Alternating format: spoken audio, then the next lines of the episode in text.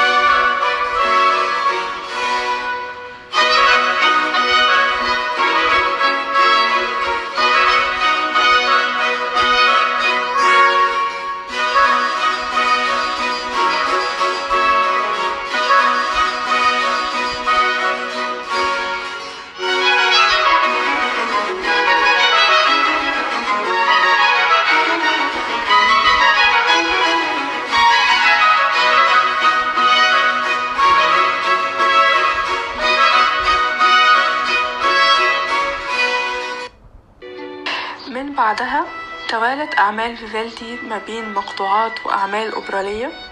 وطبعا اللي زود شهرة فيفالدي وإنه يبقى معروف أكتر هو احتكاكه بعلية القوم والأمراء، وخاصة إن هو في سنة 1715 باع ثالث مقطوعة عملها للأمير فرديناند كوستانا، كان أمير البندقية ساعتها. وكمان تاني عمل أوبرالي ليه اتحول لعمل مسرحي واتعرض في ساحة المدينة قدام طبعا حاكم البلاد، فده زود من معرفة الناس بفن وأعمال فيفالدي. كمان بعدها بسنة بدأ تأثرا بكونه كاهن وكونه قضى سنين حياته الأولى في تعليم الموسيقى في الكنيسة، بدأ إن هو يعرض أعماله الدينية الخاصة بالأوركسترا. كانت واحدة من أروع الأعمال الدينية مطلقا في حياة فيفالدي وفي العصر اللي كان فيه فيفالدي موجود، كانت بعنوان جودس تريومفان أو ملحمة جودس. كانت بتحكي عن جودس وهي أرملة يهودية كانت بتحارب ضد راجل أشوري مستعمر اسمه هولوفرنس، كانت بتدافع عن القدس، كانت متضايقة إن أبناء قبيلتها وأبناء مدينتها شايفين إن الرب ما يقدرش يساعدهم، فهي أخذت على عاتقها إن هي تحرر القدس حتى لو كانت ببعض الأساليب الملتوية زي إن هي تستخدم جمالها. وبعدين كانت دخلت الخيمة بتاعة الراجل ده وقتلته واخدت راسه وطلعتها قدام الاشوريين عشان تقول لهم ان انتوا خلاص كده عصركم انتهى لان القائد بتاعكم انتهى. كل الملحمه دي كانت مكتوبه في كتاب، طبعا الكتاب ده عليه لغط كبير دينيا وتاريخيا، بس الكتاب كمان لسه متداول سواء في العصر اليهودي او في العصر المسيحي. حلقه النهارده الكفر بتاعها كان عن رسمه لجودس وهي بتقطع راس الراجل الأشوري، ودي كمان من أكتر الرسومات اللي أنا بحبها والأعمال الفنية لأن اللي عاملها رسام أنا كمان بحبه جدا. دلوقتي بقى هنسمع مقطوعة إزاي جسد فيها فيفالدي كل اللي حصل لجودس من بداية نشأتها لحد ما قتلت الراجل الأشوري، نسمع سوا.